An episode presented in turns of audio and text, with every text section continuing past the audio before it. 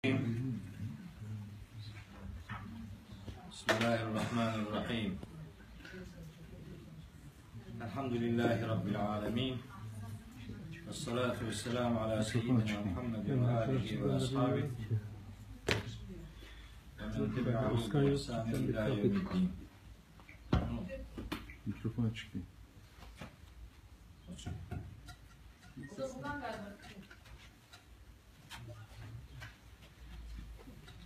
Burası küçük zaten duyulur. Yayına duyuyor. Yayın yapmıyor. Bizim şu anda küçük. Samimi. Sen. Tamam. Peki. Ortam samimi. Laf yer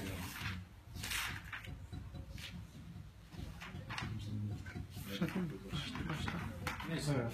Evet. Bugün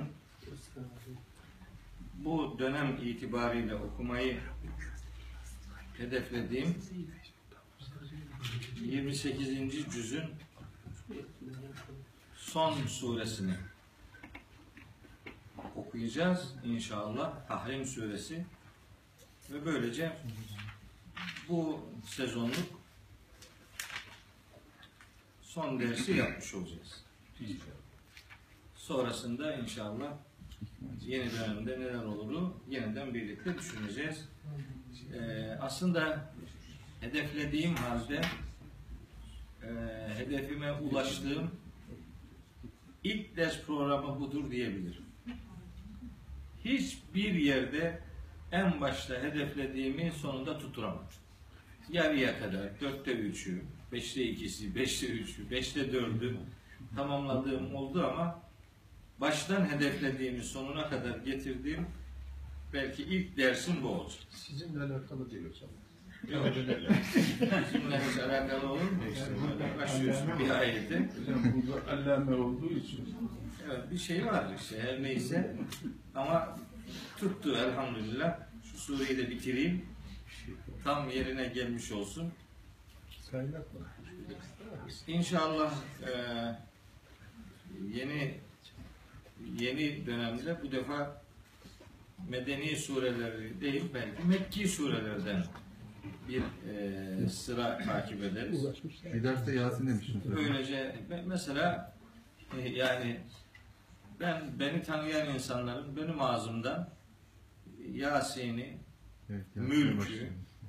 Hücurat suresini, Fetih suresini, Rahman suresini, Nebe suresini dinlemesini isterim. Bütün Yani yok ya da hani beş tane sure saydım ya bunlar herkesin e, gündeminde olan sıklıkla bir çeşit duyduğu fakat manasını standart şekilde geçiştirdiği e, sureler olduğu için bir, bir farklı bakış noktasında bir e, öyle bir ders yapmak isterim.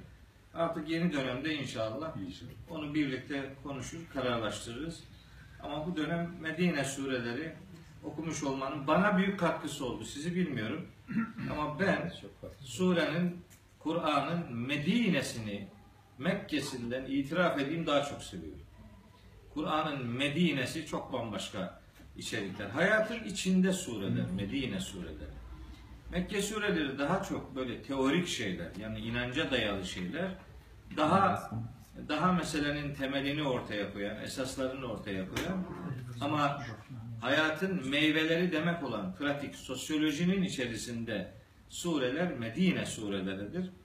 Onları çeşitli konu başlıkları halinde e, epey okuduk.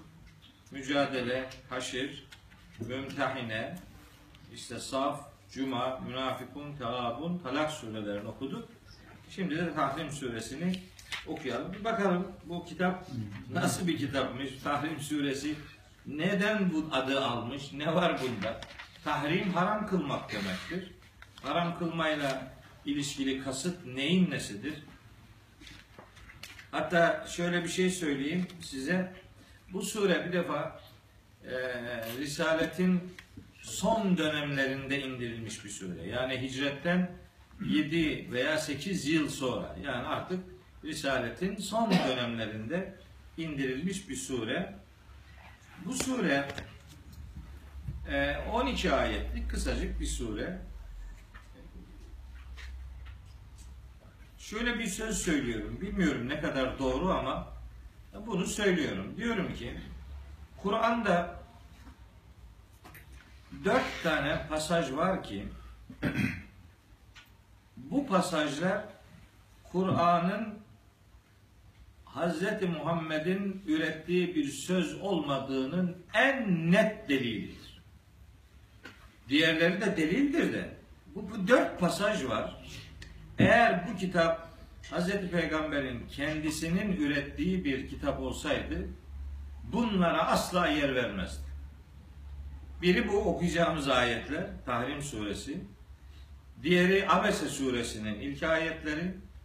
Diğeri Mücadele suresinin işte ilk ayetleri ve bir diğeri de e, Ahzab suresinin 36, 37, 38. ayetler. Yani bu ayetler eğer bu kitap Hz. Muhammed kaynaklı bir kitap olsaydı bu ayetlere yer vermezdi. Çünkü onu uyaran ve yaptığının hata olduğunu ona açık, aleni bir şekilde beyan eden mesajlara sahip. Şimdi bakın ne diyor Allahu Teala? Mücadele suresinin ilk ayet grubunu okumuştuk zaten burada. Zıharla ilgili o kocası hakkında peygamberimizle tartışan kadın Havle adlı sahabi hanımla ilgili inmiş ve suredeki mesajlar o hanımın dediği doğrultuda gelmiştir. Peygamberimizin verdiği fetva değiştirilmiştir yani. İşte şey Abese suresinin başında anlatılan da işte o görme engelli sahabiye peygamberimizin yeterince ilgi göstermemesi üzerine onu uyaran mesajlar yer almıştı. Azap suresi 37. ayetteki de Hazreti Zeynep'le alakalı bir evlilik meselesinde sen daha sonra Allah'ın ortaya çıkartacağı şeyi insanlardan çekindiğin için gizliyordun. Oysa saygı duyulmaya layık olan varlık sadece Allah'tır. Sen neden böyle yaptın diye peygamberimiz uyarıyor. Ona benzer bir uyarı burada var. Şimdi bu uyarı bakın nasıl şekillenmiş. Birinci ayetiyle sıra sıra başlayayım. Estağfirullah. Buyuruyor ki Rabbimiz Ya eyyühen nebiyyü Ey nebi Ey peygamber Lime tuharrimu ma ahallallahu lek Sen neden Allah'ın sana helal kıldığı bir şeyi haram yapıyorsun? Sen neden böyle bir şey yapıyorsun? Üstelik tebtegi merdate ezvacik eşlerinin rızalarını kazanmak için neden sen Allah'ın sana helal kıldığı bir şeyi haram yapıyorsun? Buna rağmen Vallahu gafurur rahim. Allah bağışlayandır, merhamet edendir. Şimdi olayı anlatacağım da öbür ayeti de okuyayım ikinci ayeti de. Kad feradallahu leküm tehillete eymanikum. Allah size farz kılmıştır bu tür yeminleri helalleştirmeniz noktasında. Yani böyle bir haram yaptınız kendi kendinize, böyle yeminler yapıyorsunuz, böyle yemin olmaz diyor allah Teala. Bu yemin çıkartmanızı Allah size farz kılmıştır. Vallahu mevlaküm Allah sizin dostunuzdur, yardımcınızdır, efendinizdir. Yani neyin helal, neyin haram olduğunu belirleyen odur. Siz ise peygamberimize özel ama genelde bütün insanlara da hitap edecek şekilde siz helal ve haram kılamazsınız. Peygamberimizin yasakladığı bazı şeyler vardır. Yasaklamak başka bir şeydir. Dinde haram belirlemek bambaşka bir şeydir. Yasaklama insanlara nispet edilebilir. Ama haram kılma insanlara nispet edilemez. Dinde haram kılma yetkisi sadece Allahu Teala'nındır. Birazdan bir hadis okuyacağım. O hadiste de doğrudan bu, bu söylediğim hadis metni olarak yer alıyor. Onu size aktaracağım inşallah. E Mesela diyelim ki devlet başkanı, peygamberimiz biliyorsunuz aynı zamanda devlet başkanıydı yani. Aynı zamanda diyelim Diyanet İşleri Başkanıydı. Aynı zamanda işte ordu komutanıydı. Yani genelkurmay başkanıydı. Yani her şeyi o temsil ediyordu kendi varlığında. Devlet başkanı olarak yahut ordu komutanı olarak yasakladığı bir takım şeyler olabilir. Onlar din adına yasak manası vermez. Başka bir gerekçeyle yasaklanmış yasak kaplama, kapsamına girer. Zaten o tür yasaklama ifadeleri Kur'an-ı Kerim'de geçmez de hadislerde de neha en nebiyyü diye gelir. Nebi nehyetti, yasakladı. O yasaklamayla haram kılmak aynı şey değildir. Haram kılmak dinde Allah'a aittir. Allah'tan başka kimse yeni helaller, yeni haramlar belirleyemez.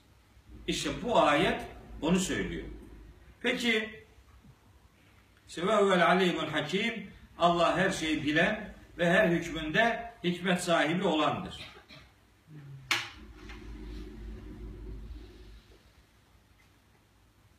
Olay ne? Bu ayetin ya da bu ayetlerin, tekin bu beş ayet bir e, pasaj, bu beş ayetlik grubun iniş sebepleri olarak tefsirlerde, hadis kitaplarında çeşitli olaylar naklediliyor. Yani bir sürü şey naklediliyor ama iki tanesini söyleyelim yeterli. En meşhur olanı şu. Bu meşhur olan rivayet Buhari'de var, Müslim'de var, Ebu Davud'da da var. Yani bizim hadis külliyatımızın diyelim ki üç tane en önemli eserinde yer alıyor. Ne diyor? Hazreti Peygamber Zeynep binti Cahş'ın evinde Zeynep binti Cahş işte Cahş'ın kızı Zeynep. Onun evinde bir gün e, şey bal şerbeti içmiş. Evden çıktıktan sonra Hazreti Ayşe ile Hazreti Hafsa'nın yanına gelmiş. Onlar da onun hanımları. Hazreti Hafsa ona demiş ki sen megafir yemişsin. Megafir. Çok da çirkin kokuyorsun demiş peygamberimiz. Peygamberimiz de demiş ki ya megafir nedir? Ne megafiri? Ben megafir filan yemedim. demiş. Ki Hazreti Hafsa veya Hazreti Ayşe veya ikisi birden. Sen filanca hanımın evinde idin değil mi? Zaten oradan çıktığını gördüler. Evet. Orada bal şerbeti içtin değil mi? İçtim. Ha, o balı arılar megafir diye çirkin kokan bir çiçekten yapmış. O arının çirkin çiçekten yaptığı o pis koku sana sirayet etti. Demişler. Peygamberimize, peygamberimize demiş ki, bir daha bal şerbeti içmeyeceğim. Ha, Bunlar her al. zaman aynı. Her.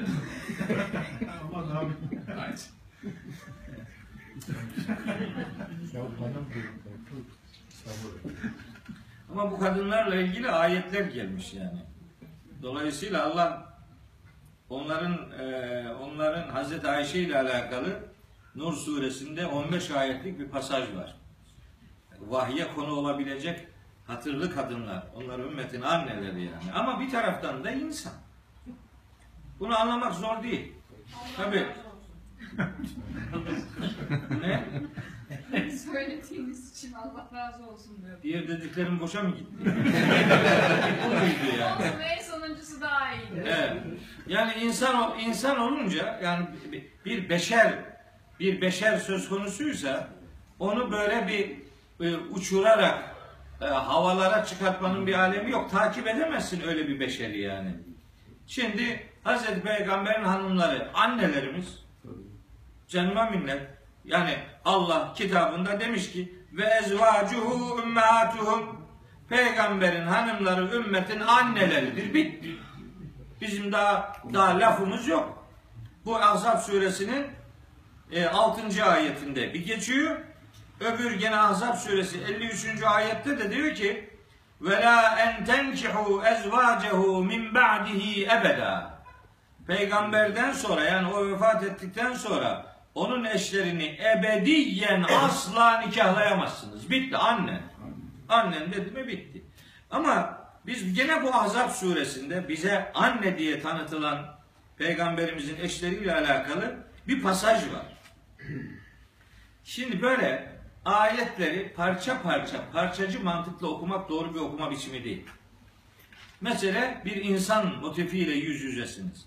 Peygamberimiz Kureyza oğullarının işte o Medine'deki yurtlarından onları e, işte ihanet ediyorlar. İhanetleri sonucunda sürülüyorlar. Geriye şeyler bırakılıyor.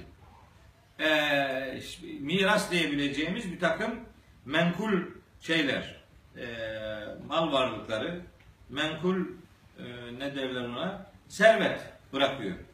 Bayağı bırakıyor. Hazreti Peygamber'in hanımları gelip diyorlar ki ya biz de bir devlet başkanının eşiyiz. Yani Kisra'nın hanımlarının şu kadar malzemeleri var, süsü var.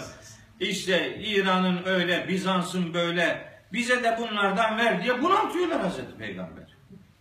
Hazreti Peygamber diyor ki, Hazreti Peygamber'e o kadar bunalıyor ki vahiy geliyor. Surenin 28. ayeti. Ya eyyühen nebiyyü. Ey nebi, kulli ezvacike o eşlerine de ki, İn kuntunne turidnel hayated dünya ve zineta.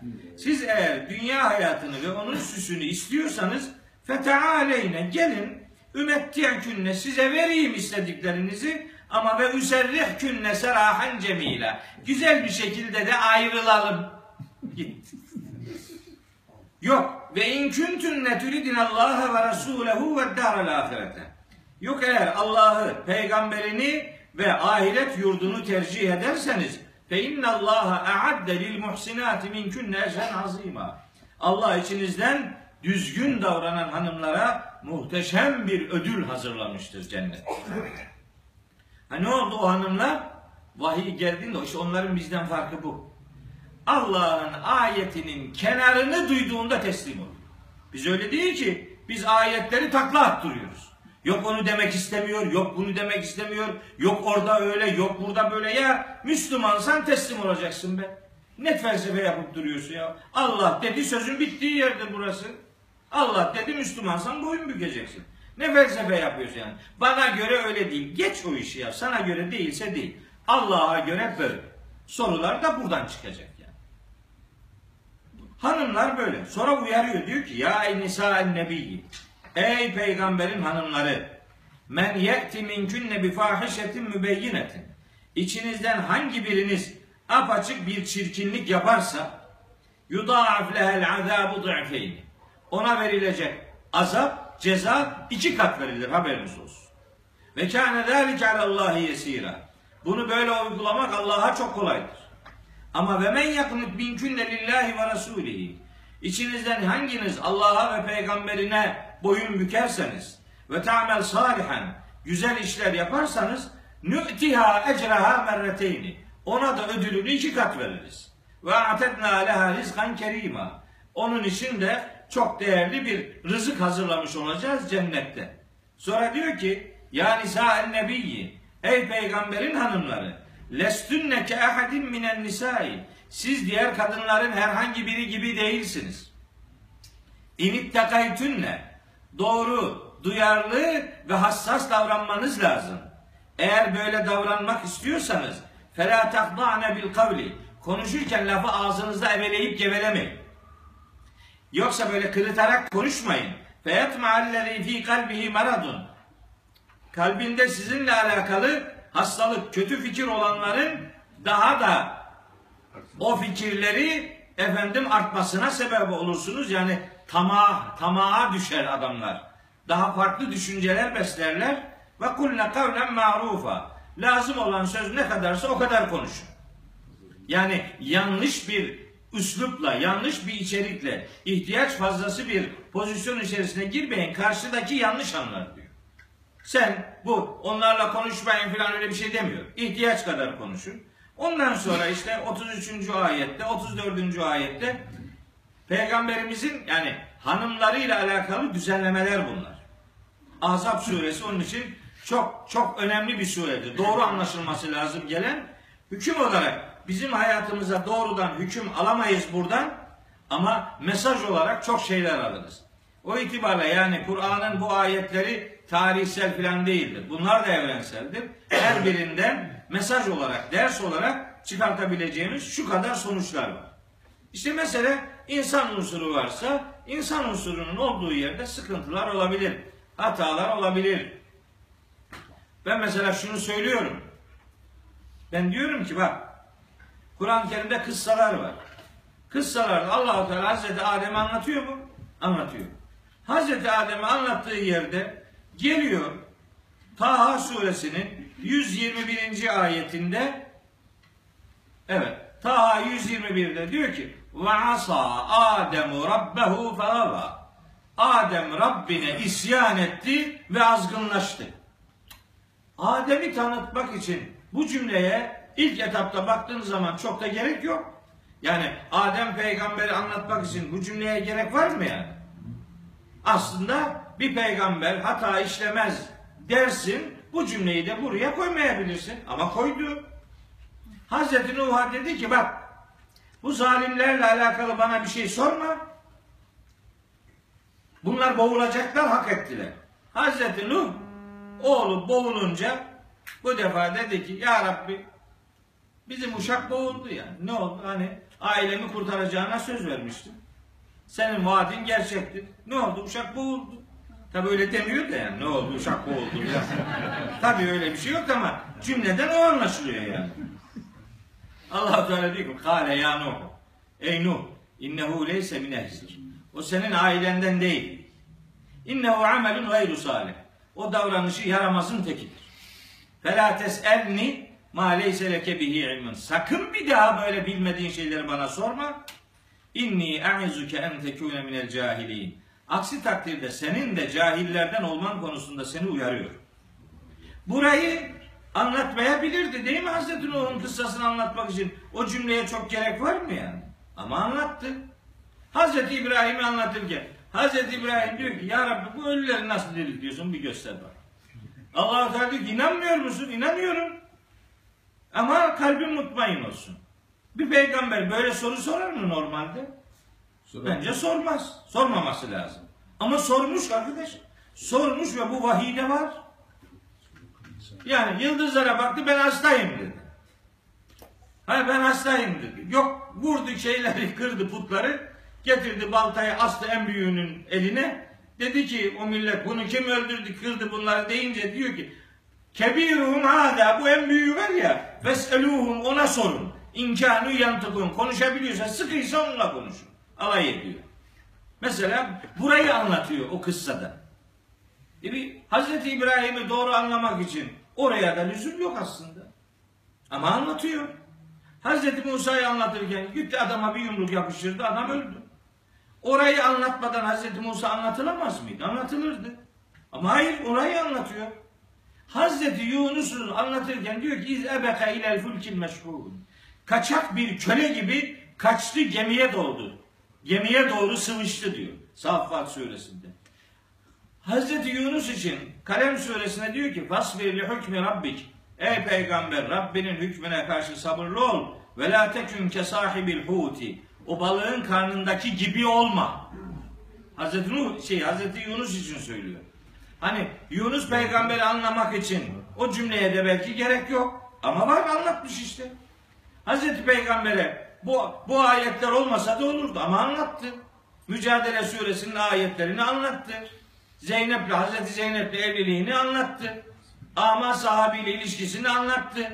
Tevbe suresinde savaş izni mazeretsiz savaş izni isteyenlere savaş verdiği için afallahu anke Allah seni affetsin. Lime ezinte lehum niye onlara izin verdin? Hatta yetebeyyene lekellezine sadaku ve te'alemel kazibin. Kimin sadık olduğu, kimin yalancı olduğu ortaya çıkmadan niye onlara izin verdin diye uyarıyor. Niçin bunları uyarıyor biliyor musunuz? Demek istiyor ki ey bu vahyin muhatabı olan insanlar benim seçtiğim ya ben seçtim bunları diyor. Benim seçtiğim peygamberler bile hata yapıyorlarsa siz sakın hatasızlık numarası yapmayın. Sizin hatasızlık diye bir lüksünüz yok. Hata bal gibi yaparsınız. Ha, sizin farkınız ne? İşte sahabi hanımlar gibi, işte Efendimizin hanımları gibi vahiy geldiği zaman yelkenleri indiriyor. Hemen anında teslim oluyor. İşte yiğitlik budur. Yiğitlik hata yapmamak değildir. Yiğitlik hatada ısrar etmemektir. Hiçbir muttaki insan yoktur ki hata işlememiş olsun. Öyle bir adam yaşamamış. Yok öyle bir adam ya. Peygamberler dahil. Kıssalarda peygamberlerin o yönlerinin anlatılmasının sebebi insanoğlunun hatadan beri olmadığını onlara öğretmektir. E peygamberimizin hanımları böyle yapar mı? Yapar ya. Önemli olan uyarıldıktan sonraki tutumudur. Uyarıldıktan sonra bir tutum, bir arıza sergilediler mi? Hayır sergilemediler işte. Ali İmran suresinin 130 133, 134, 135. ayetinde diyor ki Rabbimiz muttakileri, muhsinleri anlatırken onlar bir kötülük, bir çirkinlik yaptıkları zaman yani kendilerine yazık ettikleri zaman Allah'ı hatırlarlar, günahlarından dolayı bağışlanma dileğinde bulunurlar. Bilirler ki Allah'tan başka günahları bağışlayacak kimse yoktur. Velem yusirru ala ma faalu ve hum ya'lemun. Muttaki olan insanlar yaptıklarını bile bile ısrarcı olarak hatayı devam ettirmezler. Bile bile hatada ısrar etmezler. Bile bile hata yapmazlar demiyor. Hata yapabilir insan. Zaten Adem iblis kıssasının bize anlatılmasının temel esprisi de budur. Nedir? Nedir? Adem de hata yaptı, iblis de hata yaptı. Ama Adem hatasından vazgeçti, tevbe etti, Hazreti Adem oldu. İblis hatada ısrar etti, hatanın faturasını Allah'a kesmeye çalıştı, o şeytan. İkisi de hata yaptı. Biri hatadan özür diledi, Hazret oldu. Öbürü hatada ısrar etti, faturayı Allah'a kesmeye kalkıştı. O da ne oldu? Şeytan. Şeytan oldu işte. Burada da bir hatadan söz ediyor. Peygamberimiz bal şerbeti içti. Hanımları ya ben şimdi anlıyorum ha tabii hanım değilim ama az buçuk tahmin ediyorum. Yani şimdi bu kumalık var işin içinde. Yani öyle kolay bir şey değil. Kuma öbür hanımın evinden çıkınca bir Allah Allah buna sataşalım diyor. Hazreti Hafsa ile Hazreti Ayşe sen pis kokuyorsun, mehafir kokuyorsun. Nedir mehafir? İşte mehafir o çiçek, kötü kokan çiçekti. Ondan içmişsin. Haydi bakalım peygamberimize diyor bir daha bal şerbeti içmeyeceğim. Ayet geliyor. Allah'ın sana helal kıldığı bir şeyi elin alemin insanını memnun etmek için haram yapamaz. Böyle bir haram yaptıysan bunu bozacaksın diyor Allah. Kad feradallahu leküm. Allah bak kad feradallahu leke demiyor sadece peygamberimize. Biliyor ki bunu biz de yapıyoruz yani. Bütün herkese evrensel manada hüküm yöresel, özel geliyor olsa da mesaj evrenseldir. Bu evrensele dönüşmesi ay ikinci ayetlerdeki e, zamir kullanımından anlaşılıyor. Daha önce Mücadele suresinde de size söylemiştim tabi. Yani o tabi kaç ay oldu geçti unutulmuş olabilir. Orada da böyle zihar yapan bir adamdan söz ediyordu. Bir özel adamla alakalı geldi ayet tam onunla sınırlıdır diye düşünürken Allah ifadeyi çoğula dönüştü. Ellezine yuzahirune minkum min nisaihim içinizde hanımlarınıza kim işte zihar yaparsa diye hükmü genele efendim yaygınlaştırıyor. Burada da aynı. Zahar demek. Zahar adamın hanımının sırtını annesine benzetmesi. Yani sen bana anamın sırtı gibisin dermiş Araplar. Enti aleyye ke zahri ümmi. Sen bana anamın sırtı gibisin demek, seni artık eşim olarak görmüyorum demek. O bir boşanma sebebiydi. Böyle boşanan bir kadın vardı. Geldi Resulullah dedi ki Evs beni boşadı dedi. Ev boşadı ne olacak ama ben Evs'i çok seviyorum dedi. Bir yanlışlık yapmadım dedi. Çoluk çocuğum var dedi. Hani belki ayrılırım ama bu çocuklar ne olacak? Ben kendi başıma kalınca bunları bakamam. Bunları evse baksam o da bakamaz dedi. Çocuklarımız ne olacak? Peygamberimiz dedi ki yapacak bir şey yok bozsun. yok ayet gelmedi ne yapsın yani? Gelenek Arap geleneğinde bu vardı. Kadın o kadar ısrar etti. Israr edince Mücadele suresinin bu bomba gibi ayetleri geldi. Kad semi'allahu kavlelleti tücadiluke fi zevciha ve teşteki ilallah. eşiyle ilgili seninle tartışan ve Allah'a şikayet eden o kadının sözünü Allah elbette işitmiştir. Vallahu yesma'u tehavvurakuma. Allah sizin karşılıklı konuşmalarınızı işitiyor. İnna Allaha semi'un basir. Allah her şeyi işitiyor ve görüyor. Ellezine yuzahirune minkum min nisaihim ma hunne ummahatihim in ummahatuhum illellai velednehum ve innehum leyekulune münkeran minel kavli ve sura. İçinizden hanımlarına zihar yapanlar bilsinler ki zihar yaptıkları hanımları onların anneleri değildir. Bir insanın annesi onu kim doğurduysa odur. Bu diğer sözleriniz lüzumsuz ve günah sözden başka bir şey değil. Şimdi 60 gün oruç tut ya da 60 fakiri doyur ya da bir köleyi azat et aklın başına gelsin eşini de boşayamazsın dedi bitti. Bravo. Hüküm peygamberimizin fetvasının tersine geldi. Adalet yerini buldu. Kur'an'ın her her sözü bravoluktur. Yani öyle yani biraz bize hoşumuza gitti o bravo öbürler bravo değil miydi? Onlar da bravo. Hepsi bravo. Hepsi. Ya Allah insan fıtratına aykırı bir şey söylemez ya. Yeter ki doğru anlayalım yani. Anlamakta sorun yaşıyor insanlar. Doğru anlamıyor. Ya bakışında çarpık olunca ç- çarpık görüyor. Halbuki hakikat Allah'ın insan fıtratına yerleştirdiği o ana karta muhalif bir şey indirir mi? Anlamada sorun var yani. Aklı doğru çalıştırmada sorun yaşanıyor. Mesele bu. Burada da böyle işte bir kadın heyecanıyla peygamberimize sataşıyor. Bir rivayet bu ama. Bir rivayet daha var. Biraz daha yoğun versiyonlar bu rivayet üzerinden gidiyor. Orada da işte hani peygamberimiz çok eşliydi. O sosyolojinin bir gereği olarak asla ve kat'a meselenin bir tarafının en uç yerinde bile bir cinsellik ve şehvet yok. Diyorlar. Asla yok.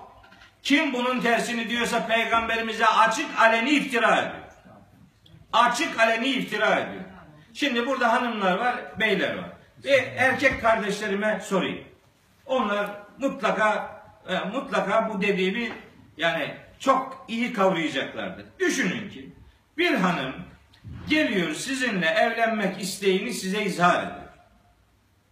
Siz diyorsunuz ki yok benim böyle bir durumum yok. Sen iyisi mi filanca ile evlen. Diyorsunuz.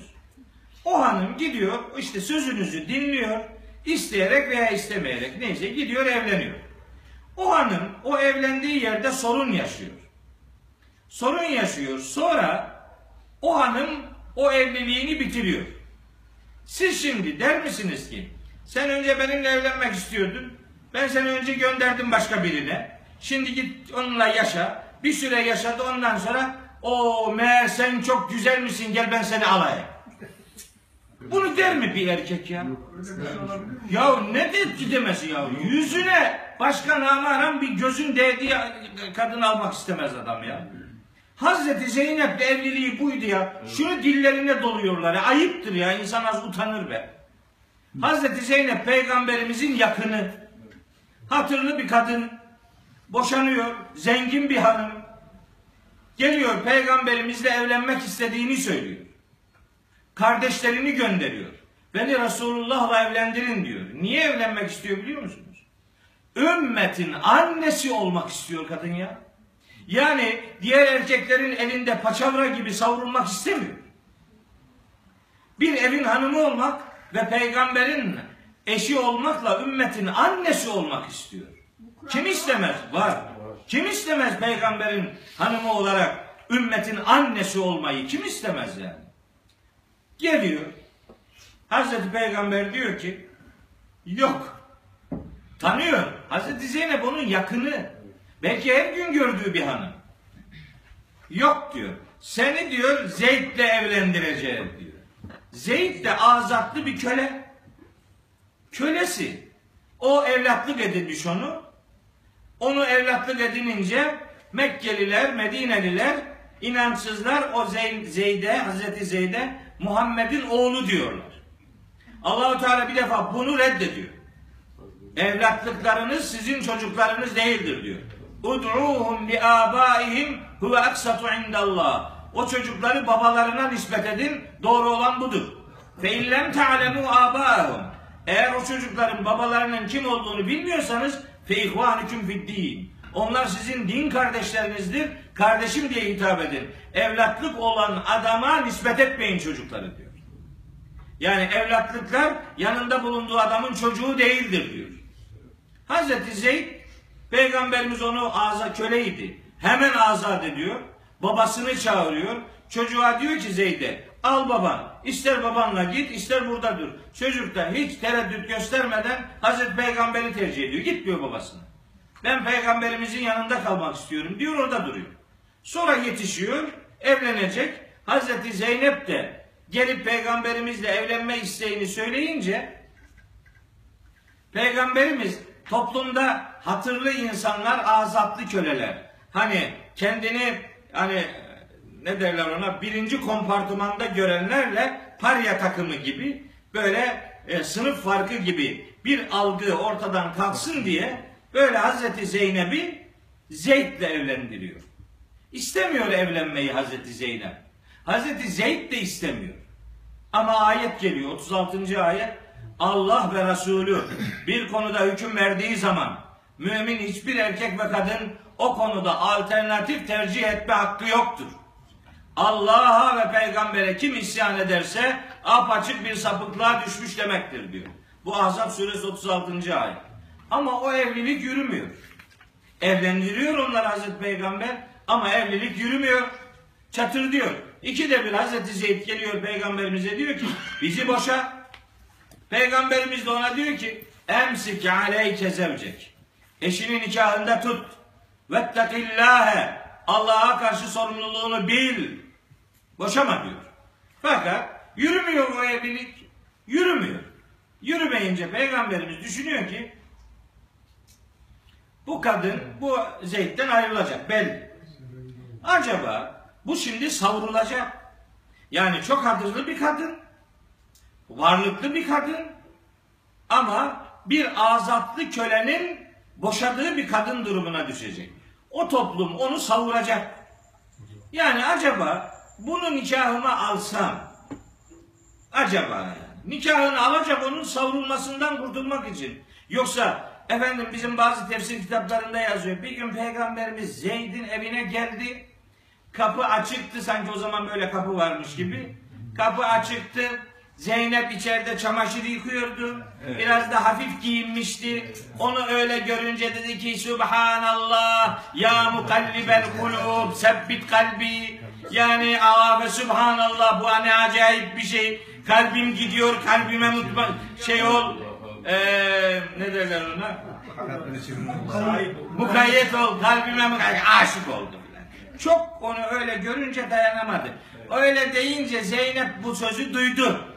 Akşam Zeyd eve gelince dedi ki Zeyd Resulullah geldi bugün benim için böyle dedi. Aa Zeyd de dedi ki ulan bizim hanıma herhalde peygamber göz koydu ayrılalım. Bunu yazıyor tefsirde ya. Ya. Bunu yazıyor ya Allah'ın kitabını ya. Bu ne ya? Bir adam kendisiyle evlenmek üzere teklifte bulunan bir kadını almak istiyorsa zaten tanıdığı biri, yakını ya. Tanıdığı biri alır onu önce alır. Onu niye bir başkasına versin önce? Niye bu nasıl bir alçaklık ya? Böyle, bir adam yok yeryüzünde ya. Böyle bir şey yok. Bunu peygamberimize reva görüyor adam. Diyor ki geldi onu hafif öyle görünce böyle de söyleyince Zeyd de dedi ki bizim hanıma herhalde peygamberimiz şey gör, göz koydu. Ben bunu iyisi mi boşayayım. Ayıp be, ayıp ya. Şuna bak yani. Şuna bak ya. İşte tefsir dediğimiz şeylerin bir bölümü böyle malzemelerle dolu yani. Üzgünüm. Şimdi o evliliği şunun için anlattım. Peygamberimiz çok eşliydi. Evet doğruydu. O günkü sosyolojinin zorunluluğu. Efendim tek eşe niye inmedi? Hangi birini ne gerekçeyle boşayacaktı? Hangi birini ne, ne diyecekti de boşayacaktı? O kadın o kadınların durumu ne olacaktı yani? O kadın eli yürüyen ayağı olacaktı. O toplumda öyleydi. Peygamberimiz de o toplumun bir ferdiydi. Ama mesele istismara dönüşmeye başlayınca Ahzab suresi 53. ayet geldi. La yahillu leken nisa'u min ba'du. Artık hiçbir kadın sana helal değil. Ve la en tebeddele bihinne min ezvacin. Birini boşayıp daha güzel gibi hoşuna giden olabilir onu da alamazsın dedi bitti. Kur'an hukuk kitabıdır. Öyle adamın efendim hevasına göre, hevesine göre hukuki prensipler belirlemez. Çok eşlilik, siyasal eşlilikler, bakıma dayalı eşlilikler ve bir kırılan onuru tamire yönelik eşlilikler ve eşlerinin ümmetin annesi olma sevdasından kaynaklanan bir pozisyondu. Bu kadar ya. Başka başka bir şey yok. Hazreti Peygamber'e kim bunları söyleyebilir? 25 yaşında civan mert delikanlıyken 40 yaşında birkaç tane de çocuğu olan Hazreti Hatice ile evlenmişti. Ve 50 50 küsür yaşına kadar onunla evli kalmıştı. Tek eşle evli kalmıştı. Yani kim Hazreti Peygamber'i şehvetperest diye tanıtabilir ya? Yok çok ayıp bir şey. Vallahi çok ayıp yani. Ama sen şimdi Kur'an'ın çok eşlilikle ilgili ne dediklerine bak. Bakarsan Kitabullah'ın çok eşliliğe kapı aralamadığını görürsün. Kapı aralamadığını görürsün. Ama yetimlerle alakalı bir meydan okuma cümlesini sanki cümlenin yarısını okumuyor, altını okumuyor, üstünü okumuyor, kenarını bucağını okumuyor. O konuda Nisa suresi 129. ayeti bakmıyor. Adem Havva kıssasında Adem ve eşleri demiyor Allah. Adem ve eşi diyor. Tek eşliliğin esas olduğu vurgusunu ortaya koymasına rağmen Kur'an'da yüzlerce ayet namazdan, yüzlerce ayet zekattan, yüzlerce ayet infaktan, yüzlerce ayet garibanlarla ilgilenmekten söz ederken beyin bunların hiçbirine bakmıyor. Bir meydan okuma ayetindeki ikişer, üçer, dörderden sıkıysa alın demeye getiriyor aslında. Onları onları istismar edemezsiniz. Yetimleri istismar ediyorsunuz. O bir meydan okuma ayetiydi. Ona tutunuyor. Şimdi diyor ki Suriye'den geldik. Garip açıkta kaldı alayım onu. Sen ne biçim vicdansızsın ya? Onu öyle baksana. Onu öyle bakmak yok mu? O bir erdem değil mi yani? Sonra diyor ki bizim hanım diyor Allah'ın emrine karşı çıkıyor. Allah'ın nerede bir emri var ya? Allah'ın nasıl bir emri bu? Ne Allah'a iftira edip duruyorsun ya? Bizim hanım diyor zıvanadan çıktı Allah'a isyan ediyor. Siz beyim siz asıl zıvanadan çıktınız kusura bakmayın. Hani benim çok hassas olduğum dört konu var. Biri budur. Bana kimse çok eşliliği sormaz. Yok öyle bir şey. Alamazsın. Adam diyor ki çok mecbur kalırsan ben biliyorum senin mecburiyetten kastının ne olduğunu. Geç o işi. Bırak. Alma. Garibansa öyle bak ona. Öyle bak. Ayda bin lira, iki bin lira versen o kadın kendi hayatını götürse olmuyor mu? Veya toplumda bir bekarla evlendir onu. Niye sen alıyorsun hemen ya? Hocam, Çok yardım- Bazı acıları kızdırıyorsunuz böyle söyleyerek. Kim kızarsa kız. Allah kızmasın yeter. Hocam biz kimseyi kızdırmak veya şey için değil. Doğruları. Ha böyle. Ben böyle ben çok sinirliyim bu konuda. Yani ben, ben çok çok sinirliyim bu konuda. Sabah da öyleydi ama. Acayip. Ben evet sabah konuştuğum derste de öyle.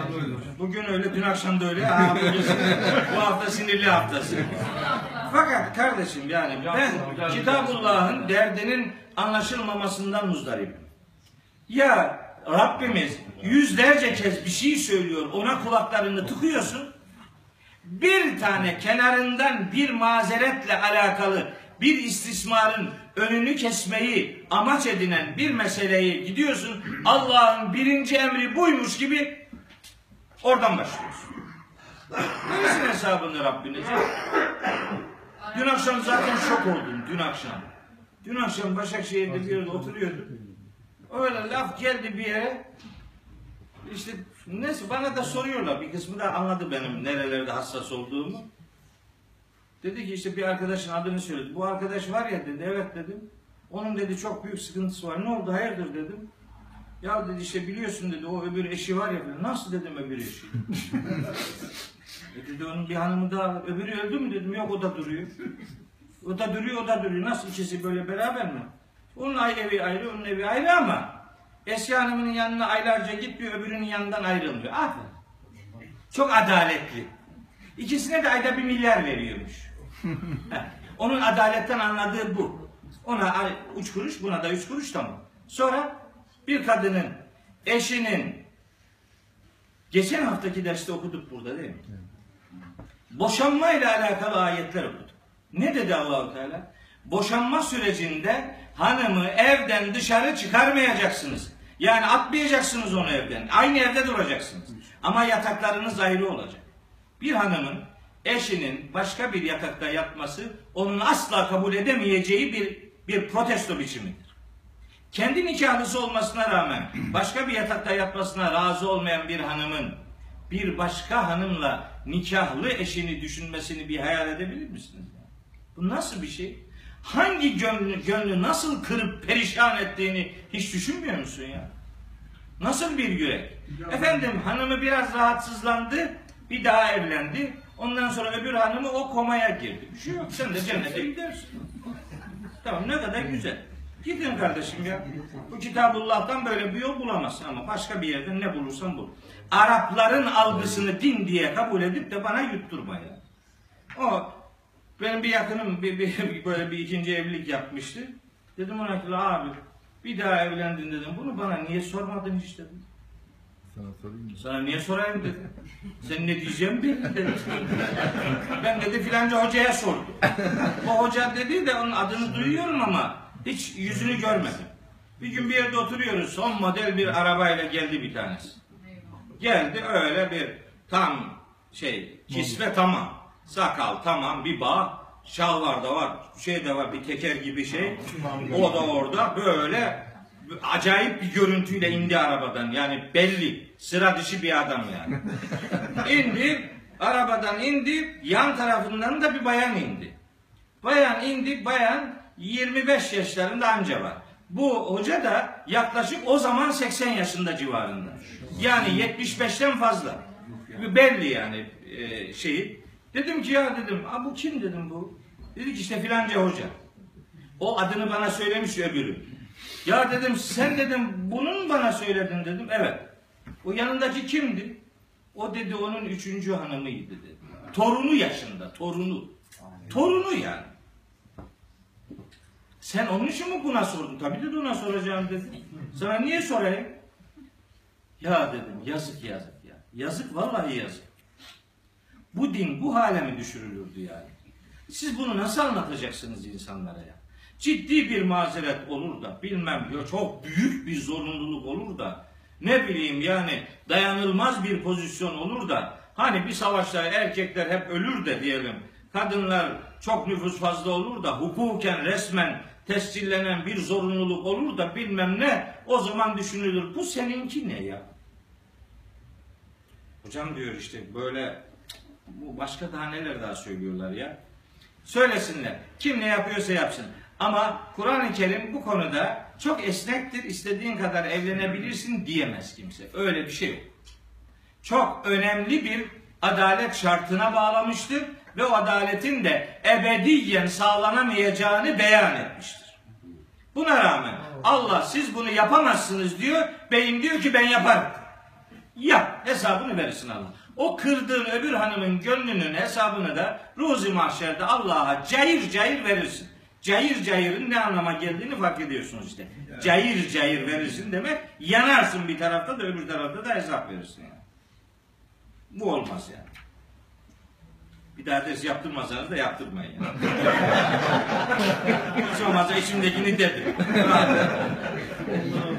Şimdi olur hocam. Yok yok onlar o- bunları anlatıyorum onlar karşı çıkıyor bana ya. Bizim ilahiyatta öğrencilere kadın erkek şeyini anlatıyorum. Kur'an'ın kadına bakışını anlatıyorum. Kur'an'ın kadına bakışı bu şahitlik mahitlik meselelerini anlatıyorum. Hıkır diyorum ki bak bu şahitlikte iki kadın bir erkek filan yazıyor ya dedim şeyde. İşte Bakara 282. ayette. Bu aslında o demek değildir diyorum. Burada diyor ki biri unutursa, biri şaşırırsa öbürü devreye girsin. Biri şaşırıyor. Niye? Alışverişle alakalı. Bilmiyorlar. Çok iyi bilmediği bir şey. Şaşırırsa öbürü konuşsun. E biri şaşırıyorsa o devreden çıkıyor zaten. Öbürü konuşunca bir erkeğin karşısında şahitliği kabul edilen iki kadın mı var bir kadın mı var? Bir kadın birebir. Diyor, Ama olmaz hocam diyor. Kızlar diyor bunu ya. Olmaz devam et dedim ya. Sen öyle devam et. Ondan sonra Nisa suresi 34. ayet adam pataklar seni. Fadribuhun ne yumruğu yersin gözüne. Ondan sonra da ondan sonra da kızmaya lüzum yok. Efendim yok vuracaksın ama nasıl vuracaksın? Böyle parmağın kadar bir şey olacak. Çubuk buraya kadar. Yok bilmem buradan sallanacak. Buradan yok. Ha, böyle vurmayacaksın yani. Böyle vuracaksın. İşte ölümcül yerine yüzüne olmayacak. Şurasına burasına olmayacak. Morartmayacak, kırmayacak. Bu ne demek? Aferin hanım o yaptığın neyse bir daha yap demek. Bu ne ya? Buna razı. Bak bu toplumun kadınları buna razı. Bizim Karadeniz'de kızlar miras alır mı? Almaz. Vermezler. Erkekler vermezler. Kızlar da almaz. Babasının malından pay almayı hakaret sayarlar. Öyle inandırılmışlar ki öyle bir şartlandırılmışlar ki kız babasının evinden mal almaz. Babası da kardeşler de canına minnet oh alamazlar diyor. Diyor ki kız kardeşimi bir umreye götürdüm tamam. La 10 tane daire hakkı var senin malında.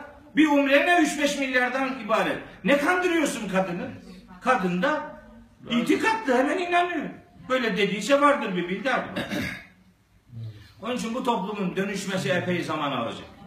Ama bu millet şu kitabı okursa, bu kitabı doğru dürüst anlarsa bu arızalar pey der pey, çorap söküğü gibi gelecek ve Allah'ın izniyle hallolacaktır.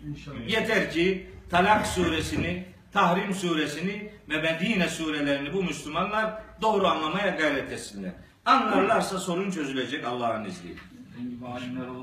Evet, şimdi böyle devam ediyor. Diyor ki Hazreti Hafsa'nın sırası peygamber bir rivayet de öyle. Peygamberimizin diyelim bir akşamki sırası Hazreti Hafsa'nın evindeydi. Orada peygamberimiz muhtemelen şaşırdı. Hazreti Mariye'nin evine gitti. Hazreti Hafsa kızdı. Yani niye böyle yaptın diye. O da bir daha Mariye'nin evine gitmeyeceğim diye yemin etti. Onun üzerine bu ayetlerin indirildiği de rivayet ediliyor. O bal şerbeti hikayesi olduğu gibi bu da nakledilen olaylar arasında. Şimdi diyor ki 3. ayette ve idâ serren nebiyyü ilâ ba'dı ezvâcihi hadîsâ Peygamber Nebi Aleyhisselam bir eşine bir olayı gizlice anlatmış idi. Hani dedi ki Hafsa'ya bir daha Mariye'nin evine gitmeyeceğim yani. Öyle demişti. Felemma nebbeet bihi. Bu öbür hanım kendi şeyi haber verince, olayı haber verince şöyle ifade edeyim. Hafsa bu olayı diğer hanıma anlatıyor. Hazreti Ayşe'ye yani. Felemma nebbeet bihi. Bu olayı Hazreti Hafsa Hazreti Ayşe'ye anlatıyor. Diyor ki Felemma nebbeet yani Nebi Aleyhisselam bana böyle dedi. Bir daha Mariye'nin evine gitmeyecek yani. Öyle dedi. Ve ezharahullahu aleyhi bu durumu da Allahu Teala Hazreti Peygamber'e bildiriyor. Yani böyle diyor. Yani sen bir gizli sır verdin Hafsa'ya ama bu onu ifşa etti yani. Başkasına söyledi deyince Peygamberimiz olaydan vahiy ile haberdar olunca arrafa ba'dahu ve a'rada an. Bu kısmı bu Allahu Teala'nın dediklerinin, bildirdiklerinin bir bölümünü Peygamberimiz anlatıyor, bir kısmını da anlatmıyor. Felemma nebbeha bihi. Bu olayı Peygamberimiz öbür hanıma anlatınca galet diyor ki hanım Hazreti Hafsa men enbeeke hâdâ. Bunu sana kim haber verdi? Yani ben bunu çok gizli söyledim demek istiyor. Sen buradan nereden haberdar oldun? Men enbeeke hâdâ. Bunu sana kim bildirdi? Kale peygamberimiz de buyurdu ki nebbe'eniyel alimul habir her şeyi bilen, her şeyden haberdar olan Allah bunu bana haber verdi. İşte bu olay e, öbür hanımın evine gitmeme yeminini Allahu Teala böyle yemin olmaz. Helal kılınan bir şeyi kendine haram yapamazsın. Bu yemini bozacaksın dedi. Olayın detayını 3. ayette veriyor. Sonra 4. ayette diyor ki İn tetuba ilallahi. Şimdi sizin Allah'a yönelmeniz o iki hanıma söylüyor. Hazreti Hafsa'ya ve Hazreti Ayşe'ye. İn tetûbâ ilallah yani Allah'a yönelirseniz iyi olur. Hata yaptınız yani. Yönelmeniz lazım. Fakat sagat kulubukuma kalpleriniz kaydı hakikatte. Yanlış yaptınız yani. Allah'a yönelirseniz iyi olur. Ve in tezahera aleyhi eğer bu iki hanım peygambere karşı birbirlerinde bir dayanışma meydana getirip de hani peygambere karşılığı devam ettirirlerse eğer yani bir kadın dayanışmasıyla e, peygamberimizi eğer diyelim mağlup edecek bir e, düşünce içerisindelerse fe innallaha bilsinler ki Allah huve mevlahu o peygamberin Mevlası dostu olan Allah'tır ve Cibrilü Cibril onun dostudur ve salihul müminin müminlerin salihleri de peygamberin dostudur. Sakın ha böyle bir yanlış efendim anlaşma içerisine girmeyin. Peygambere karşı böyle bir yanlış duruş ortaya koymayın. Vel melaiketu ba'de zalike zahir. Allah da, Cebrail de, salih müminler de ve onun ötesinde bütün melekler de o peygamberin yardımcılarıdır. Yani kendiniz bir araya gelip de onu mağlup edeceğinizi aklınızın ucundan geçirmeyin. Kainat peygamberin yanındadır haberiniz olsun diyor. Sonra Asa rabbuhu in tallakakünne eğer böyle devam ederseniz peygamber sizi boşayabilir. Eğer peygamber onları boşarsa o kadınları Hazreti Peygamber umulur ki Rabbi en yubdilehu ezvacen hayren minkünne. Bu hanımlardan çok daha hayırlı başka eşler verebilir. Yani siz kendinizi vazgeçilmez zannetmeyin. Böyle bir yanlışlıkla ısrar ederseniz boşanırsınız sizden çok daha hayırlılar gelir. Mesela nasıl hayırlılar? Müslümatin, yüreğinden hakka teslim olanlar, müminatin, yüreğinden Allah'a iman edip ona güvenenler, ganitatin, yüreğinden Allah'a boyun bükenler, taibatin, işte yüreğinden tövbe edenler, abidatin, abid, ibadetle ömür tüketenler, saihatin, hem oruç tutanlar anlamına geliyor hem hak için seyahat edenler, seyyibatin ve ebkara. Evli olur, bekar olur. Bunlardan sizden çok daha hayırlıları onun hanımları olabilir. Sakın ha kendinizi vazgeçilmez zannetmeyin. Durduğunuz yerde durmanız gerektiği gibi durun. diyor.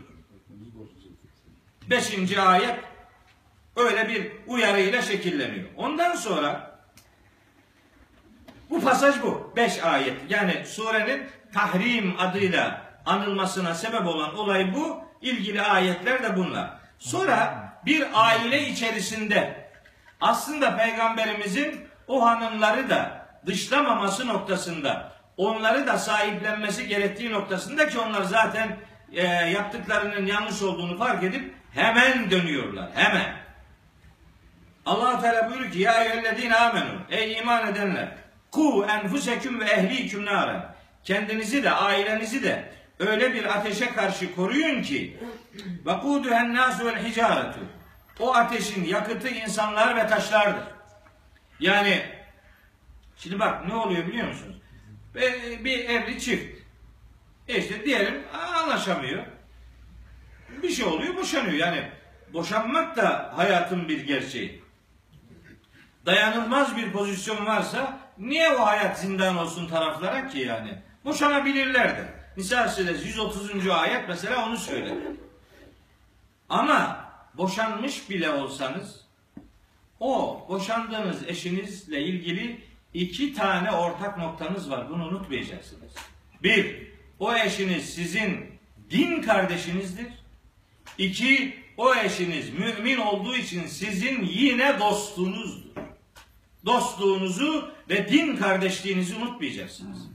Boşandık, selam sabah kestik, böyle tehdit, kıyamet. Yok öyle bir şey yok. Beraber yaşanamıyorsa ayrılırsınız. Ama unutmayın, ayrıldığınız eşiniz sizin hem din kardeşinizdir, hem dinden yana sizin dostunuzdur. Dostluğunuzu ve din kardeşliğinizi ötelemeyin, ertelemeyin, bunu yok farz etmeyin.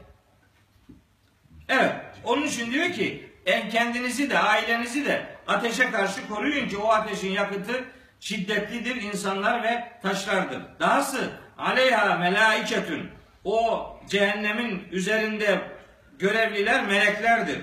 Gilazun son son derece kararlı, haşin, böyle güçlü, alt edilemez, azimli, şidadün, güçlü yani şiddetli. La ya'sun Allah ma amerahum. Allah'ın onlara emrettiği her ne varsa onda hiç Allah'a isyan etmezler ve yef'alune ma yu'merun ve neye emrolunmuşlarsa onu aynen yaparlar. Yani ateşe gitti mi melek kendi inisiyatifini kullanarak ateşin hararetini biraz indiremez yani. Öyleyse ailenizi de kendinizi de o korkunç ateşten, o korkunç akıbetten koruyun. Ve yine böyle bir nankörlüğün içerisine dönüşmeme, düşmeme kaydıyla bir uyarı Kur'an'da sadece bu ayette geçen bir hitapla veriliyor. 7. ayeti surenin. Kur'an'da bir sürü ya eyyühellezine amenü var. Bir tane ya eyyühellezine keferu var o burada işte. Ya eyyühellezine keferu. Ey kafirler, ey nankörler, la ta la ta'teziru el yevme. Bugün özür özür dilemeyin. Mahşer sabahıyla alakalı. Bugün özür günü değildir. İnne ma tüczevne ma kuntum ta'melun. Dünyada ne yapmış iseniz şimdi onun karşılığı size veriliyor. Başka da bir şey değil. Bu nankörlere karşılık iman edenlere hitaben de buyuruyor ki Ya eyyühellezine amenu ey iman edenler Tubu ilallahi tevbeten nasuha. Çok samimi bir tevbe ile Allah'a yönelin. Nasuh tevbesi demek geri dönüşü olmayan tevbe demektir. Yani bir daha ilgili kötülüğe seni götürmeyen tevbeye nasuh tevbesi derler. Nasuh aslında eee, işte ineğin eee, diyelim ki nasıl diyeceğiz onu? Yani ineğin süt organından süt sağılır ya. Ha, o sütün geri gitmemesine nasuh derler. O süt nasıl geri gitmezse sizin tevbenizde de tevbe ettiğiniz yanlışa bir daha geri dönmemeniz şartıyla. Sütün geri dönmemesi gibi siz de o tevbe ettiğiniz konuya bir daha geri dönmeyeceksiniz. Bizim Müslümanların tevbesi günahtan vazgeçmek değil, günaha ara vermektir. Ara veriyor bir süre sonra gene devam. Ara veriyor devam ediyor. Bir, bir bitirdiği zaman oluyor. Hakkını yemeyelim. Bitirdiği bir zaman var. Hangi zaman? O, o günahı işleyemeyecek duruma geliyor. Ondan sonra şimdi tövbe ettim. Çok iş. Yapamıyorsun. Yapsan gene devam edecek değil mi? Ya parası bitiyor kumarı bırakıyor. Ya midesi bağırsakları parçalanıyor içkiyi bırakıyor. Ya da dizi tutmayı tutmuyor zinayı bırakıyor. Veya e, eli ayağı tutmuyor hırsızlık yapamıyor yani. Ona günahtan tövbe etmek demezler. Ona günahtan zorunlu emekliye ayrılmak derler. zorunlu emekliliktir o. Müslüman emekliliği değil. Tevbe bir günahı işleyebilecek durumdayken onu terk edebilmek ve tersini yapabilmek. Bu tarifimi unutmayın. Tevbe bir günahı işleyebilecek durumdayken terk edip o günahın tersini yapabilme yönelişine derler tevbe. Tevbe böyle bir kararlılıktır, böyle bir yöneliştir. İşte Allah'a karşı tevbeniz böyle olsun. Böyle olursa asa rabbukum. Umulur ki Rabbiniz en yukeffir ankum seyyiatikum. Sizin günahlarınızı örtebilir. Ve yudhileküm cennetin tecri min tahtihel enhar. Altlarından ırmaklar akan cennetlere sizi koyar. Şu gün ki yevme la yuhzillahu nebiyye vellezine amenu ma'ah. O gün Allah nebisini yani peygamberini ve onunla beraber iman etmiş olanları asla rezil etmeyecektir. O gün rezil olmamanın yolu bugün peygamberin izinden gitmeye ve o peygamberin izini vahiy ile sürmeye bağlıdır.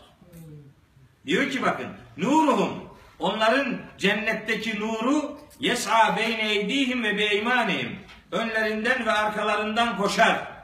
Nuru koşar. O gün önden ve sağ taraftan koşacak olan nur onları dünya hayatında istikametli yaşamaya götüren vahiydir. Benzer bir ifade Hadid suresinde de geçer. Ve onlar yakulune derler ki Rabbena ey Rabbimiz etmim lena nurana Ya Rabbi bize olan nurunu tamamla. Yani ödüllerimizi bize ihsan eyle. Vagfir lena bizim günahlarımızı bağışla. inneke ala kulli şeyin kadir. Nihayet sen her şeye kadir olan yegane kudretsin. Bize işte o nimetlerini e, üzerimize tamamla ve bizi bağışla diyor. Yani bir ayette ya eyyühellezine keferu diyor, öbür ayette ya eyyühellezine amenü diyor. Bu Kur'an'ın bir üslubudur. Bu üslup bir meseleyi zıddıyla anlatma üslubudur. Buna Kur'an'ın mesanilik özelliği derler. Böyle gider yani çifterli. Sonra toplumda efendim toplum hayatıyla ilişkili olması noktasında bir takım nankörce, münafıkça davrananlara karşı Müslümanların tavrının ne olması lazım geldiğini de 9. ayette anlatıyor. Buyuruyor ki Ya eyyühen nebiyyü, ey nebi Cahidil küffare kafirlerle cihad et ve münafikin münafıklarla cihad et ve gluz aleyhim ve onlara karşı şiddetli davran. Yani sana savaş açmış kafir ve münafık savaş ortamındasın. Onlara karşı böyle yumuşak bir tutumun olmasın ve mevahum cehennem neticede onların duracağı, sığınacağı yer cehennemdir ve bi'sel masir orası ne kötü bir dönüş yeridir diye cehennemin şiddetini anlatıyor Allahu Teala. Yani Medine surelerinde böyle toplumsal hayatın bütün dinamiklerine dair göndermeler vardır.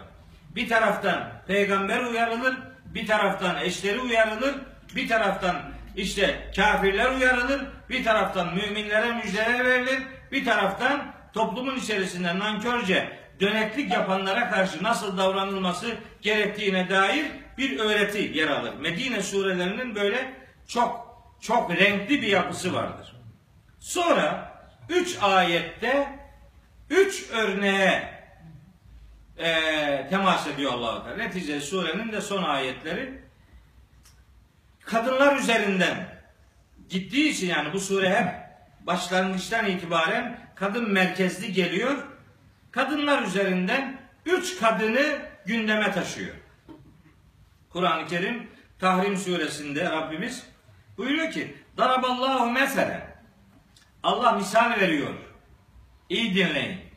Allah misal örnek veriyor.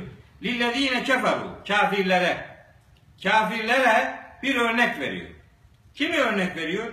İmraete Nuhin ve imraete Lut. Nuh'un eşini ve Lut'un eşini örnek veriyor. Kimdi bunlar? Kâneta abde tahta abdeyni min ibadina. Bu iki kadın bizim kullarımızdan iki kulun tahtında yani nikahındaydı. Onlarla beraberdiler yani. Bizim kullarımızdan iki kul. Biri Hazreti Nuh, biri Hazreti Lut. Yani bunlarla birliktelerdi. Salihayni. Bu iki kulumuz salih idiler. Yani peygamber idiler. Ama fehanetahuma. Bu iki hanım bu iki salih kulumuza hıyanet ettiler. Peki ne oldu? Eşleriydi. Biri Hazreti Nuh'un eşi, biri Hazreti Lut'un eşi. Ne oldu sonuçta? Felem yugniya anhuma minallahi şey'en. Onlar Allah'ın huzurunda eşleriyle alakalı hiçbir şeyi gideremediler. Gideremeyecekler demektir. yani. Hiçbir şeyi onlar Allah'ın huzurunda gideremediler, gideremeyecekler. Ve kıyle neticede onlara denilmiş olacak ki udhula ennâre ma'ad dâhilîn. Cehenneme girenlerle beraber siz de girin. Kim kimi kurtaramadı?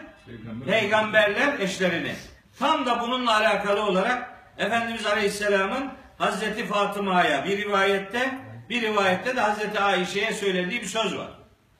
Bu da Buhari'de ve Müslim'de var. E, diyor ki Peygamberimiz buyuruyor ki Aleyhisselatü Vesselam İşteri nefseki minallah. Kızım nefsini Allah'tan satın al. Fe inni la ugni anki minallahi şey'a. Yarın Allah'ın huzurunda ben senden hiçbir şeyi gideremem. Rabbinden Rabbinden kendini satın almana bak.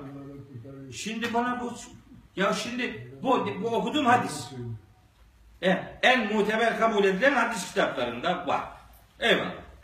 Ama ayet Bu peygamberimiz zaten bak her zaman söylüyorum. Peygamberimizin sahih hadislerinin her birinin Kur'an'dan bir referansı vardır. İşte o rivayetin referansı bu ayet. Velem yuhni anhuma minallahi şey'en. O peygamberler kendi eşlerini Allah'tan gelen azap noktasında sahiplenememişlerdir. Ve kıyle denildi ki udhula ennâre ma'ad. Siz de cehenneme girenlerle beraber durun cehenneme bakalım.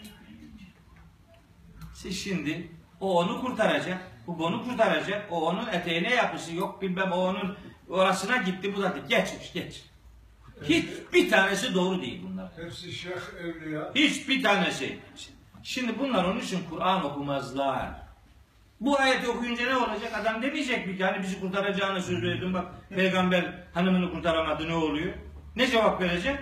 En iyi okumak ya okumamaktır ya anlamadan okumaktır. Onlara göre. Okuma iki türlüdür. Ya okumayacaksın ya anlamadan okuyacaksın. Ya da anlamıyorsan şey, e, anlıyor numarası yapacaksın ama aslında anlamıyorsun. Onların gündemine Kur'an gelmez için. Yani. Hiç zorlamayalım. Ben zaten bir kısım var. Onlar kayıp nesildir. Onlara yapacak bir şey yok. Yeni gelenler doğru gelsinler. Yeni gelenler doğru şekillensinler. Onun mücadelesi içerisindeyim. Peki kafirlere iki kadın örneği verildi. Ya müminlere? Onun da örneği var. İki kadın da böyle örnek. Vadaraballahu meselen. Allah gene bir misal verdi. Kime lillezine amenu iman edenlere. Kimin misali?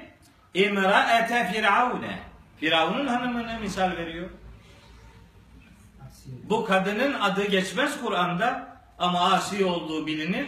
Asiye, Esa, Asiye yani boyun büken e, anlamına geliyor. Bunu asa diye okuyanlar da var. İsyankar demek öyle alakası yok yani. Ee, acıma anlamı yani acıyan, merhametli, şefkatli demek. O hanım adını vermiyor ama Firavun'un hanımı müminler için bir örnektir. Allah veriyor. Ne yapmış peki bu kadın diğerlerine karşılık? İzgalet. Bu hanım demişti ki Rabbi ey Rabbim İbni li indeke beyten fil cenneti. Ya Rabbi cennette senin katında benim için bir beyt, bir ev inşa eyle. Yani bana cennette bir ev, ev ihsan et. Peki neye karşılık bunu istiyor? Firavun'un her türlü ihtişamına, debdebesine, ev mi, saray mı, kaşhane mi ne istiyorsa ama ama istemiyor. Firavun'un sarayındansa cennetteki barakaya razıyım demektir. Ve neccini ya Rabbi beni kurtar min firavune ve amelihi. Firavundan ve onun şenaat dolu işinden beni kurtar. Ve neccini minel kavmi zalimin. Bu zalim toplumun fitne ve fesadından, zulmünden beni muhafaza eyle diye o her türlü dünyalığın zirve yaptığı bir ortamda Allah'ı tercih eden yiğit bir kadındır. Hazreti Asiye, Firavun'un hanımı. Biri bu. Yiğit hanım. Diğeri ve Meryem ebnete İmrane. İmran'ın kızı Meryem'i. Onu da hatırla. O da bir örnektir. Kim bu? Elleti ahsanet ferceha. Namusunu kale gibi korumuştur. Ahsane, ahsane, muhsan demek kale gibi, müstahkem korumak. Yani namusunu kendisi haline getirmiş bir namus eri kadın. Onun için tarihte iki kadının eee nispesi ya da lakabı ya da isminin sıfatı Betül'dür. Betüllerin biri Meryem'dir, biri Hazreti Ayşe'dir. Betül eline haram el değmemiş, yüzüne haram göz ilişmemiş kadın demektir. Yani hani iffetini sonuna kadar muhafaza edebilmiş yiğit kadın. Biri Hazreti Meryem, biri Hazreti Ayşe. O ikisine gönderme yapılır. Şimdi onu diyor ki namusunu bir kale gibi korumuş. Fenefekna fihi min ruhina. Biz ona ruhumuzdan üflemiştik. Ruhumuzdan üflemiştik. İşte bu benim son zamanlarda gündeme geldi. Hazreti Meryem'in işte iki hücre üretebilen vücut yapısında oluşu konusunda hani programlar falan yaptık bilmem ne. Adam hala kalkıp diyor ki Mehmet Okuyan dedi ki Hazreti Meryem çift, cins- çift cinsiyetlidir. Çünkü Bunların yatacak yeri var mı ya? Bunların yatacak yeri var. Böyle bir şey dedim mi ben? Der miyim? Hazreti Meryem doğduğu zaman annesi Hazreti Hanne. Hazreti Hanne doğum yapınca inni vada'tuha unta. Ya Rabbi bunu kız doğurdum. Erkek bekliyordu. Mabedin hizmetine verecekti. Erkek çocuk bekliyordu. Kız olunca inni vada'tuha unta. Ya Rabbi bunu kız doğurdum. Vallahu alemu bima vada. Allah onun ne doğurduğunu gayet iyi bilmektedir. Ve leyse zekeru kel unsa. Ya Rabbi ben erkek bekliyordum. Bu beklediğim erkek kız gibi olmaz yani. Neticede yani erkek istiyordum mabede adayacaktım. O ayetin şöyle bir anlamı da var.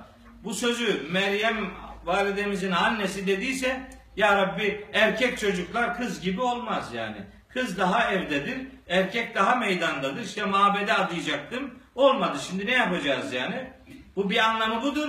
Öbür anlamı da Allahu Teala bu sözü söylemiş olabilir. Yani senin istediğin erkek benim verdiğim kız gibi olamaz. Sen kendi toplumsal baskının sonucunda belki erkek bekliyorsun ama senin beklediğin erkek benim verdiğim kız gibi olamaz. Olamaz tabi. Hazreti Meryem Kur'an'da mucize insan diye tanıtılan iki kişiden biridir. Biri Hazreti İsa, biri de Hazreti Meryem. Ayet demiş ona Allahu Teala. Onun nasıl ayet olduğunu anlamaya gayret ettik. Yemediğimiz iftira kalmadı. Hazreti Meryem iki hücre üretebilen vücuda sahipti dedik. Yani erkek hücre de üretebiliyor. e, Kadın hücre yani testis de e, üretebiliyor. Yumurta da üretebiliyor. Böyle vücutlar var. Bu Hazreti Meryem'in değerini düşürmez. Zaten mucize olan kadın yapısına ekstra bir mucizelik daha Cenab-ı Hakk'ın yüklediğini, ekstra bir ayeti daha onunla buluşturduğunu ispat etmeye gayret ettik. Adam diyor ki, ah Meryem validemize iftira ediyor. Sen ne anlarsın Meryem'den? Sen ne anlarsın hu zamirinden, ha zamirinden? Ben insanoğlu, bilim insanları, tekin beni arayan şu kadar insan, doktor kardeşimiz oldu. Bu muhteşem bir Kur'an mucizesidir. Eğer bu doğruysa, eğer bu dediğin gibi ifadeler varsa, bu kitap Allah'ın kitabı olmaktan başka bir şeyle tarif edilemez. Evet öyle muhteşem bir kitaptır. Biz onu anlatmaya çalıştık. Adamın dediklerinin haddi hesabı yok. Ahu Twitter'dan, Facebook'tan yemediğim hakaret kalmadı. Ne kadar galiz ifadeler, ne çirkin şeyler. Sen Hazreti Meryem validemizden bir defa özür dile. Sen işte haddini bilmezsin. Sen işte öylesin böylesin. Ne dedik? Senin aklın bu işe yatmaz, sarmaz. Bu terazi bu sikleti çekmez. Ben senden zaten anlamanı da beklemiyorum ya. Senin kuş beynin bu işlere yetişmez. Başka bir şey bu. Seninle alakası yok bunun. Allah'ım ya Rabbi ya. Yazıyorsun 3 saat, 4, 5 sene, 10 sene önce yazmışım onu. 12 sene önce. 12 sene önce yazdık. Güya bir şey yaptık. Yabancı dillerde de yayınladım onu. Filan. Efendim iyi de tepkiler aldım. Doğru şeyler. Ben neticede soru sordum. Dedim ki Hz. Meryem'in vücut yapısı çünkü Allah ayet dediyse ayet hedefi insanoğlunun bilgisine, algısına, incelemesine konu edindiği şey demektir. Onun için mesela Kur'an-ı Kerim'de mucize kelimesi geçmez. Delil ayet der ona. Ayet işaret demektir. İşaret sahibini gösteren emare demektir. Allahu Teala'nın bir sanatını anlamaya çalıştık. Acaba böyle anlayabilir miyiz dedik. Ne var bunda? Ne küçümsemesi var? Ama anlamıyor. Hocam o hani 70'ten bu yana 14 tane de kadında hep erkek doğurdu. Ya o da 15 tanesi de öyle. Yani bu bu zaten kesin. Ben onu bitkiler özelinden e, çözmeye gayret ettim. Acaba böyle bir şey olabilir mi? Dedim. Başka bir şey demedim. Allah Teala ona ve Hazreti İsa'ya ayet diyor. Allahu Teala sadece Hazreti Meryem için embeteha nebaten hasenen. Allah onu güzel bir bitki olarak büyüttü diyor. Bitki. Onun için sadece onun için bunu kullanıyor. Ben de dedim ki ya Hazreti Meryem bitki. Ne alakası var dedim bunun acaba? Hazreti Meryem ayet. Nedir yani? Bunun diğer kadınlardan bir farkı var muhtemelen dedim.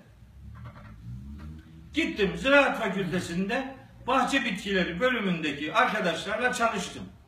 Dedim ki ya bitkilerin üreme sistemi nasıldır dedim. Bitkiler nasıl ürüyorlar? Nasıl çoğalıyor, meyve veriyor yani? Nasıl oluyor bu? Dediler ki bu iki türlüdür. İşte eşeğli üreme, eşeğsiz üreme diyorlar. Bir, bir yabancı döllenme var, bir kendine döllenme var. Ne demek dedim bu? Yabancı döllenme bir bitkinin hücreleri dışarıdan o bitkinin di- diyelim erkek versiyonundan rüzgarla, böceklerle, işte arılarla, şunlarla, bunlarla öyle tohumlar getirilir, birbiriyle buluşturulur. Eğer uygunsalar o şey hadi meyve verir. Otlar bu kadar otu kim dikti? Kimse dikmedi. İşte o savrulan tohumlar birbiriyle bul- buluştu. İşte bu otlar, ağaçlar meydana geldi. Bunlar insanlar dikmedi hoş. Bu böyle oluyor. Buna yabancı döllenme diyorlar. Çoğunluk böyle. Ama bir de kendine döllenme var dediler bana. Ne o ne dedim? O da şu. Erkek ve dişi hücreler o şey bitkinin kendisinde var. Bir sallanmayla, bir hareketle o iki hücre birlikte bir buluşurlar. Aynı bitkidedir onlar. Buna biz kendine döllenme deriz. Mesela fasulyegiller böyle döllenirler. Bir listesi var. Bayağı uzun bir liste. Bu bitkiler böyle döllenirler. Ben de onun üzerine dedim ki ya demek ki Hazreti Meryem böyle bir üreme sistemine sahip kılınmış olabilir. Bu ayette bu okuduğum Tahrim suresi 12. ayette fenefehna fihi hi erkek zamiri kullanıyor. Hu erkek zamiridir Arapçada. Ama Enbiya suresinin 90 3. ayetin 91. ayetinde Enbiya suresinin Hazreti Meryem için fenefakna fiha diyor. Kadın zamiri. Bir yerde hu erkek zamiri kullanıyor Hazreti Meryem için. Bir yerde ha. Bu acaba bu ne demektir dedim ya. Niye böyle kullanıyor? Bazıları diyorlar ki işte buradaki fihi yanlış yazıldı. Fiha olacaktı. İyi ki de müdahale etmediler ya. İyi ki de bu hihi ha diye yazmadılar ya. Allah onlara rahmet etsin. Ne sadık adamlarmış ya. Yiğitmiş be. Anlamamasına rağmen böyle yazmış. İyi ki de yazmış. Şimdi bize kalsaydı değiştirdi. Bu yanlış değil. O da yanlış bu da. Çak. Paçavraya çevirdik Allah'ın kitabını. Fihi diye yazdılar. Yani biri erkek, biri zamir. Dişi zamiri. Eski alimlerimizden Elmalılı da, işte Süleyman Hoca da, e, Bayraktar Hoca da, yeni yeni meal yazanlar da bu hi ve ha zamirlerinin üreme sistemindeki erkek ve dişi hücrelere işaret olabileceğini söylüyorlardı.